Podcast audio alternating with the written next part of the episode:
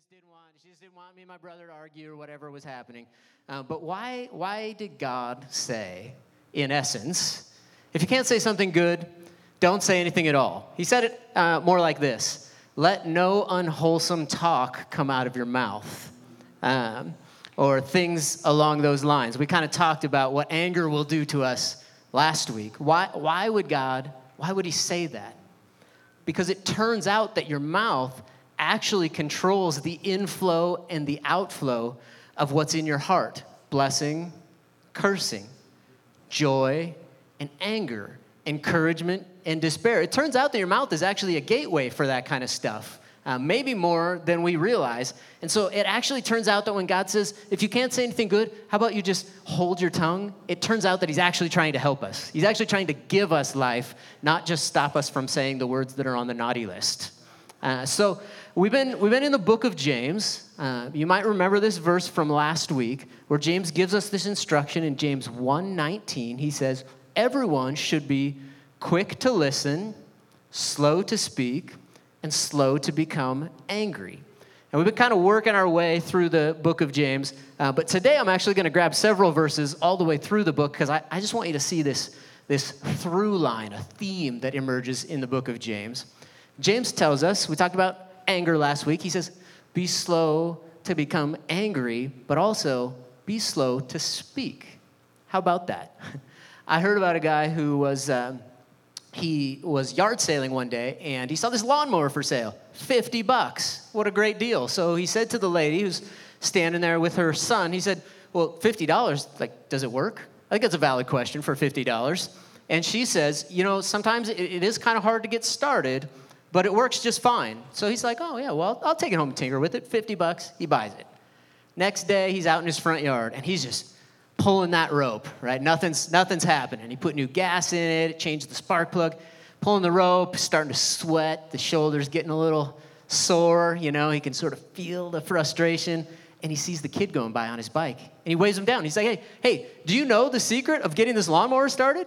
I, like, what's, what's the technique? And the, and the boy says to him, well, you know, my dad used to swear at it a lot, and that seemed to help.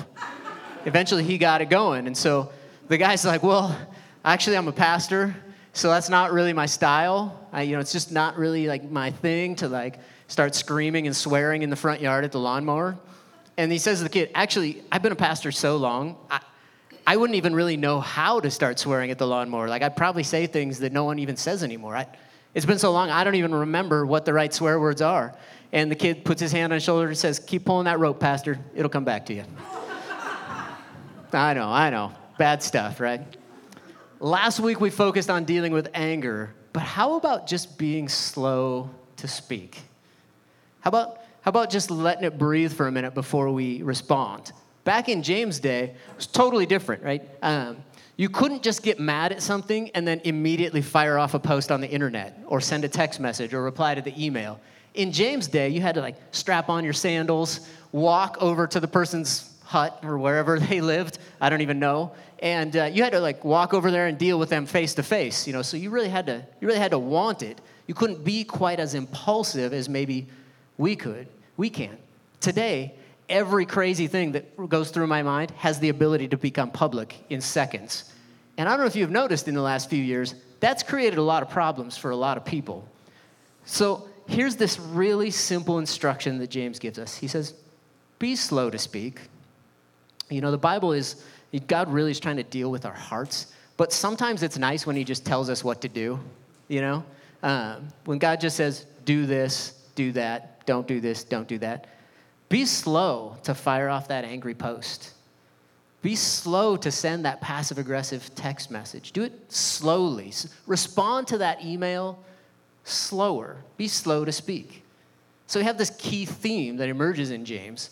It's the, the theme is the consistency between what we believe, what we do, and what we say. Pastor Rick quoted one of the verses. He said, Don't just be hearers, be doers also of God's word. There should be a consistency. Okay, so the next verse, if you're reading along, if you've got your Bible or your Bible app, the next verse I want to go to is James 1 26, right up here on the screen. It says, he says, Those who consider themselves religious, yet do not keep a tight rein on their tongues, deceive themselves, and their religion is worthless. I bet not many of us in this room consider ourselves religious. Like if I said who's religious, I'm guessing a few, not that many hands are going to go up in the room because that term has some negative connotations, right? Like if I said that person's very religious, you might think that they're judgmental, maybe kind of mean spirited, uh, you know, uh, really zealous, maybe out of touch with culture, self righteous. Uh, but, but the letter that James wrote was written in Greek originally. And this particular word, it doesn't have the cultural connotations that it has right now. In fact, this particular word, the idea that James is meaning to communicate is those who are devoted, those who uh, are respectful to God, those who revere God. To be religious in the way that James is using it means basically to not just be a person who calls themselves a Christian, but to actually be a follower of Jesus. Uh, you know that in our society, those are not the same thing, right? Because uh, we, uh, we sometimes say that we live in a Christian nation.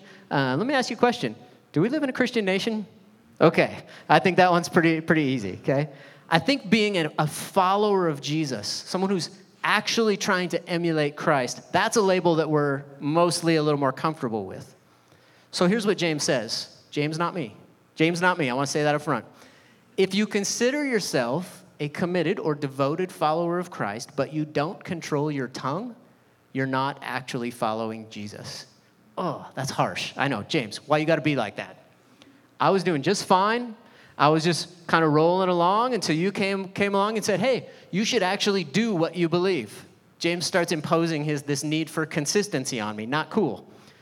But it kind of all comes back to the theme of James' message that there should be consistency between what we believe what we do, and what we say. Those, those things should look and sound very similar to one another. It does us no good, as Pastor Rick pointed out, to hear God's word and then do nothing about it.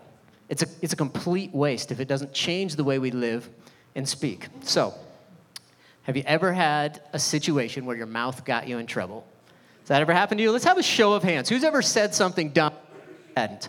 Okay, Okay, good. So we're mostly, uh, we're mostly together on this, so you won't judge me too harshly. Uh, I had a little situation emerge when I was in first grade.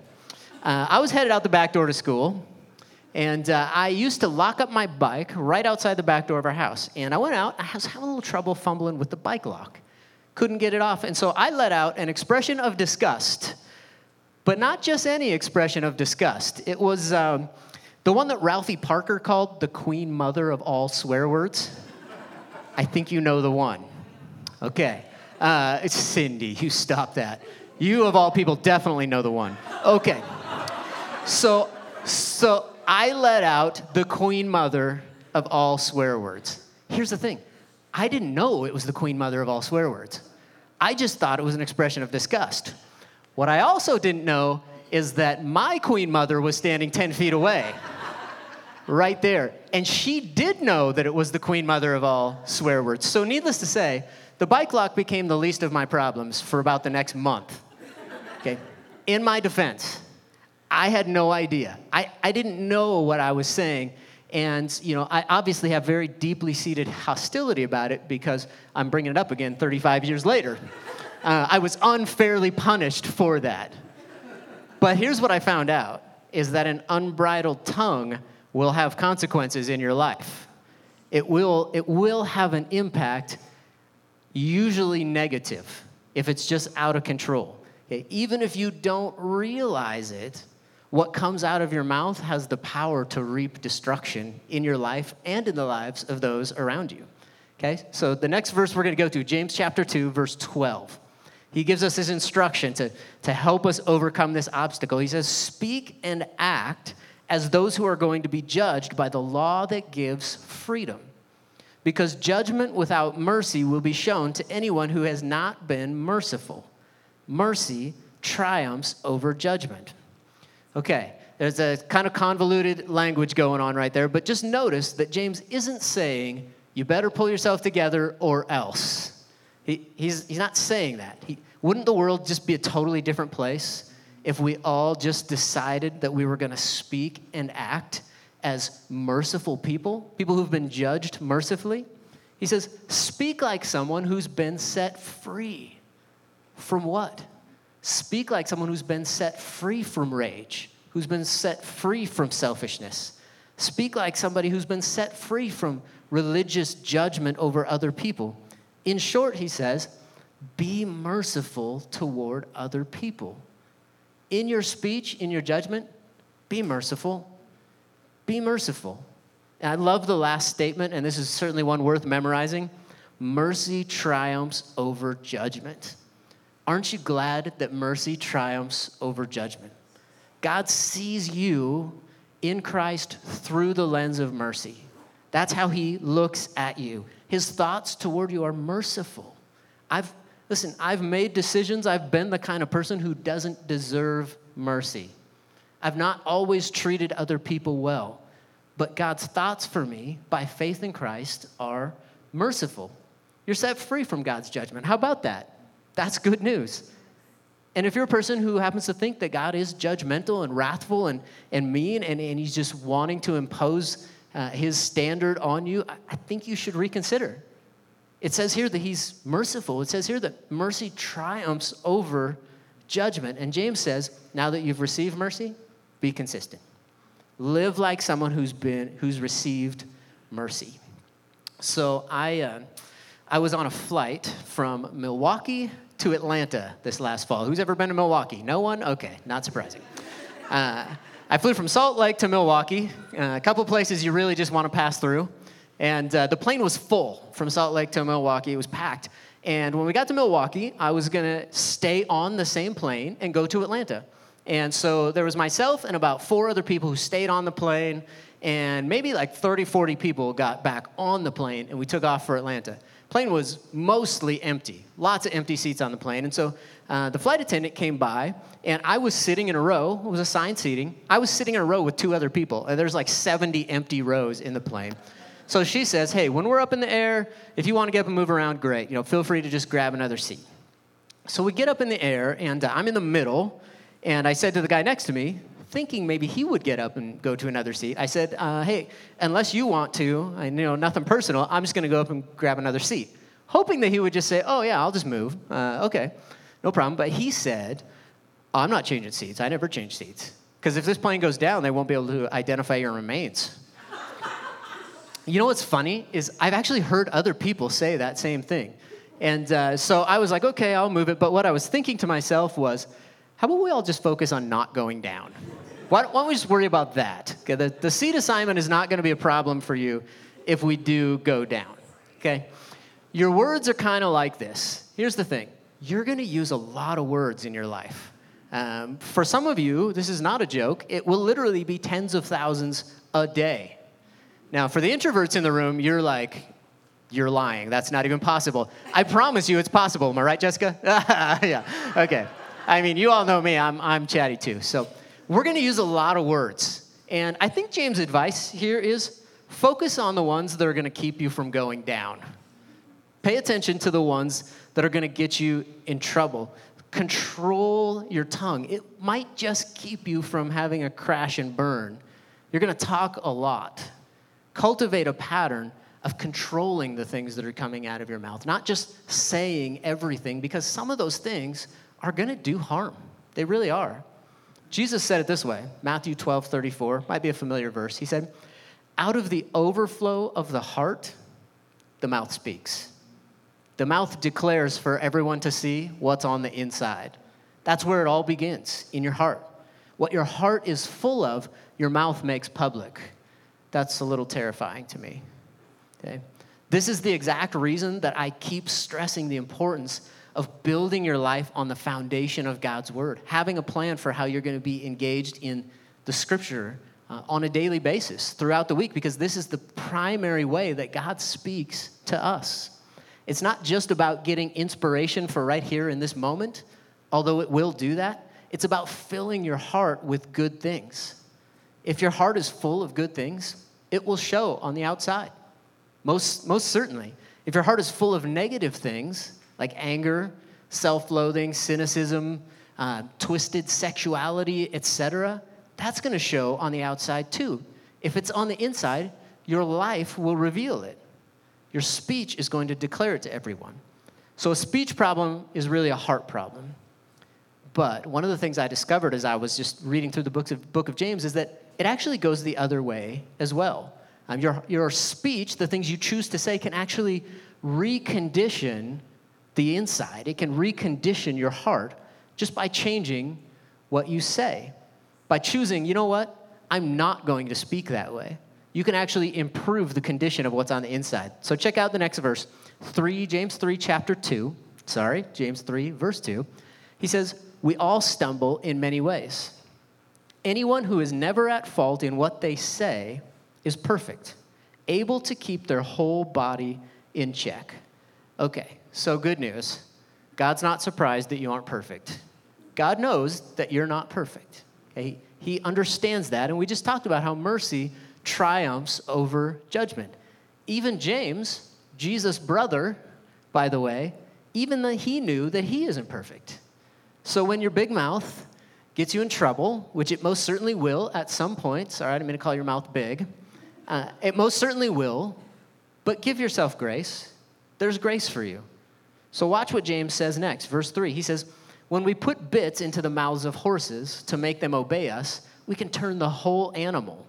Or take ships as an example.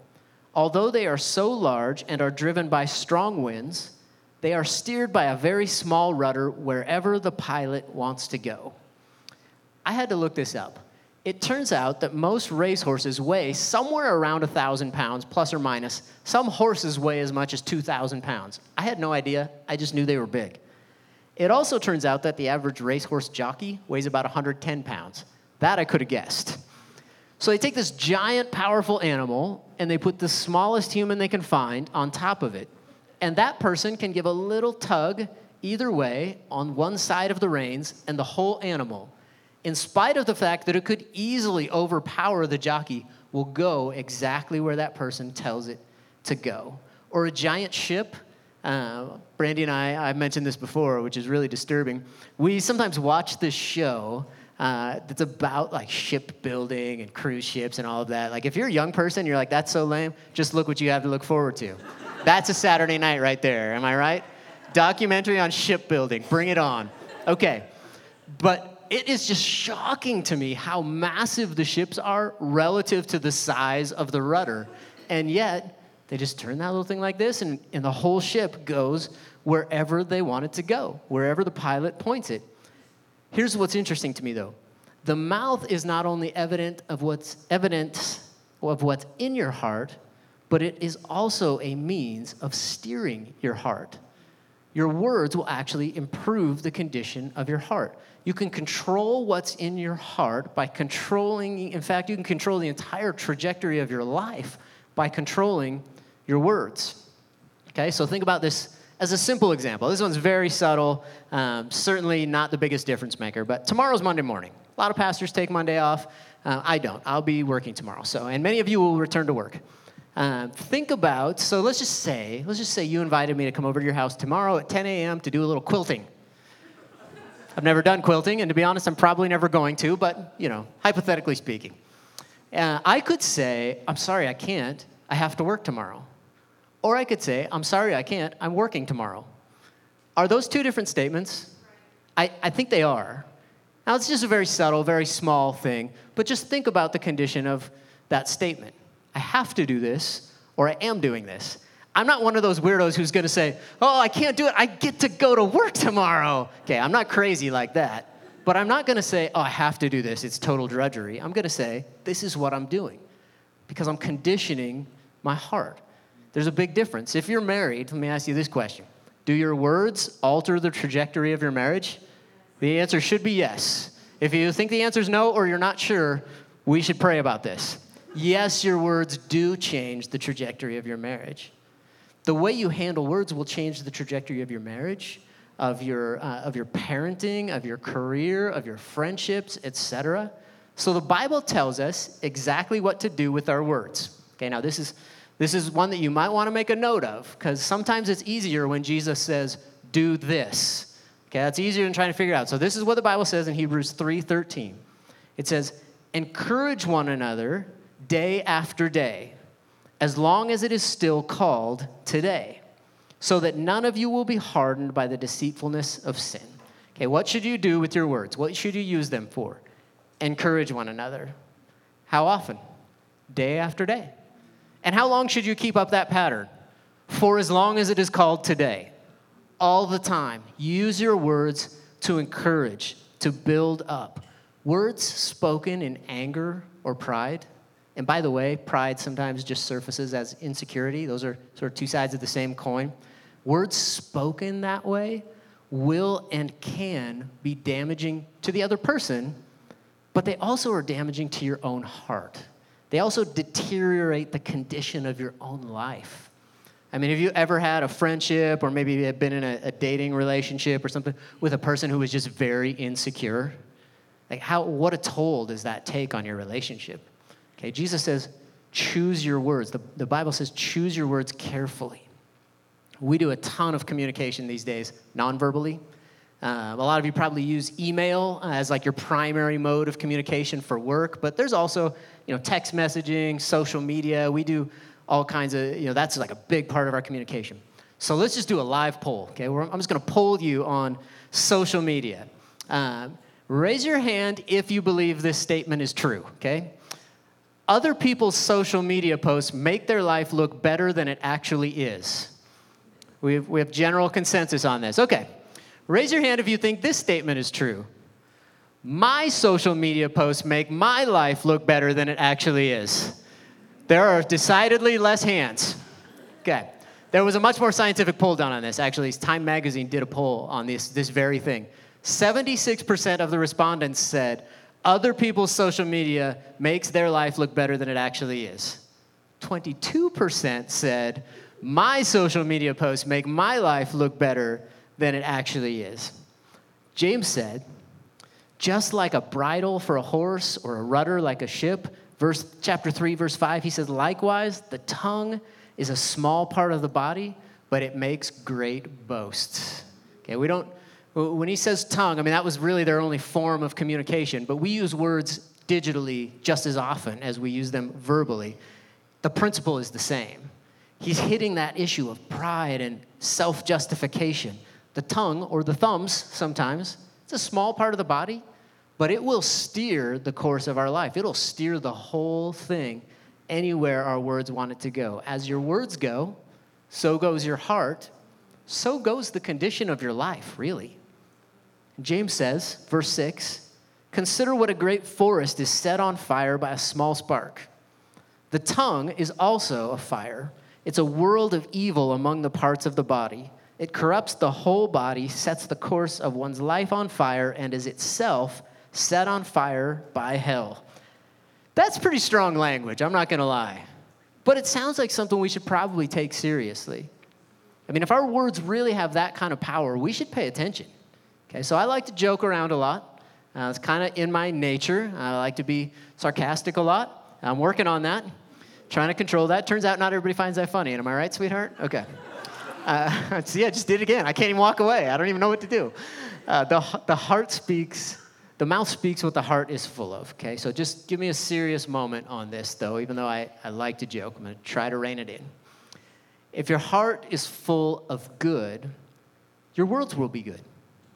And if your heart is full of good and your words are good, it will actually put good things back into your heart. Okay, so when James says, says the heart, sometimes that's hard to conceptualize, but here's the thing we all have an inner voice, right? If you've ever wondered, am I the only one who like talks to themselves in their head all the time? No, you're not. That's actually normal. We all have an inner dialogue that's going all the time. As long as you're awake, your inner voice is going. Okay, that's that's where your heart resides. And by choosing our words carefully, we can feed that inner dialogue good things. Okay, so I'm not saying that you should all be serious all the time and never joke around. Okay, in fact, I think you should make a habit of not taking yourself too seriously because, as I often say, if you can't laugh at yourself, the rest of us will do it for you. I think that's a real thing, okay? But what I am saying is that we should be careful to fill ourselves with good things, namely the words of God.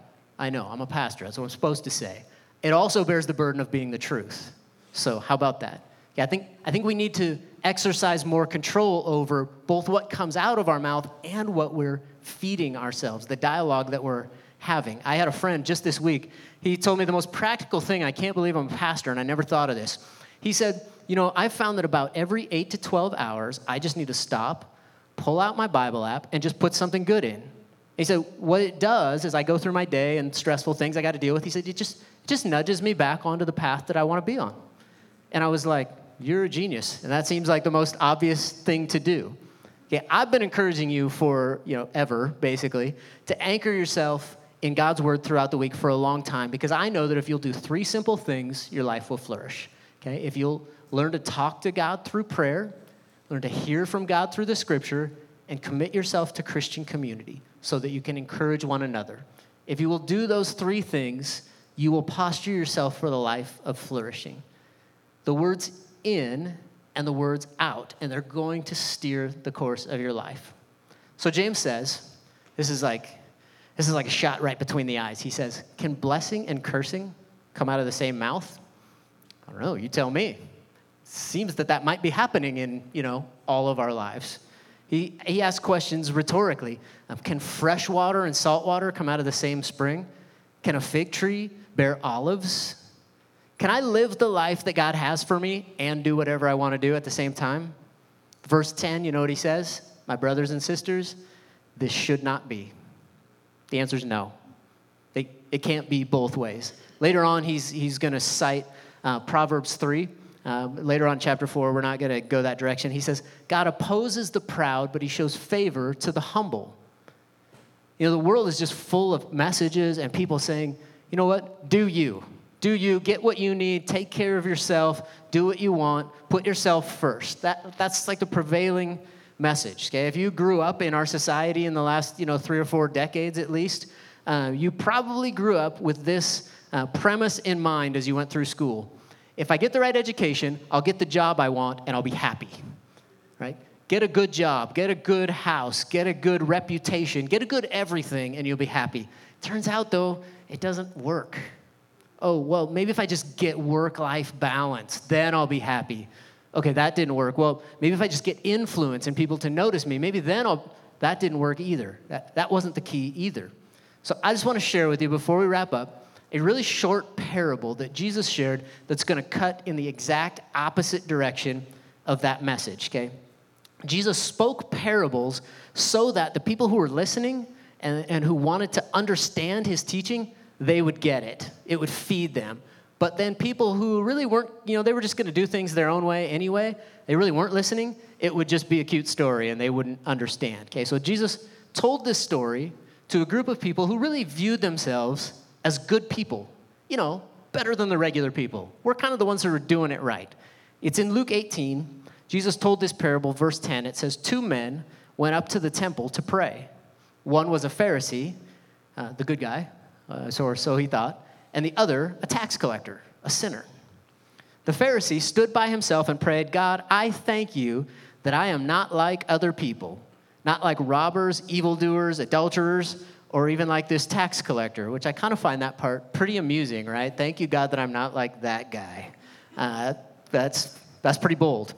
He said, God, I give, I fast twice a week, and I give you a tenth of all that I have, as if he was doing God a huge favor. Verse 13 says, But the tax collector stood at a distance. He would not even look up to heaven, but he beat his breast and said, God, have mercy on me, a sinner. Jesus says, I tell you that this man, rather than the other, went home justified before God. For all those who exalt themselves will be humbled, and those who humble themselves will be exalted. What's the point of that parable? The point of that parable is that the one who had a humble heart before God received mercy, received God's favor, received blessing. The one who spoke humbly before God was the one who went away home, went home with his burden lightened.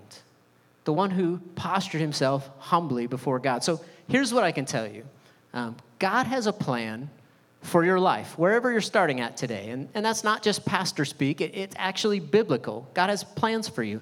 But having an angry or proud or unbridled tongue, that's outside of that plan. James is, is very clear about that. As your heart goes, so goes your words, so goes the rest of your life. Those things are all in line with each other. So Jesus said in Matthew 7 24, He said, Whoever hears these words of mine and puts them into practice will be like a wise man who built his house on the rock. Okay, so as James talks about controlling the tongue, I want to ask you two questions. What is God saying, and what will you do about it?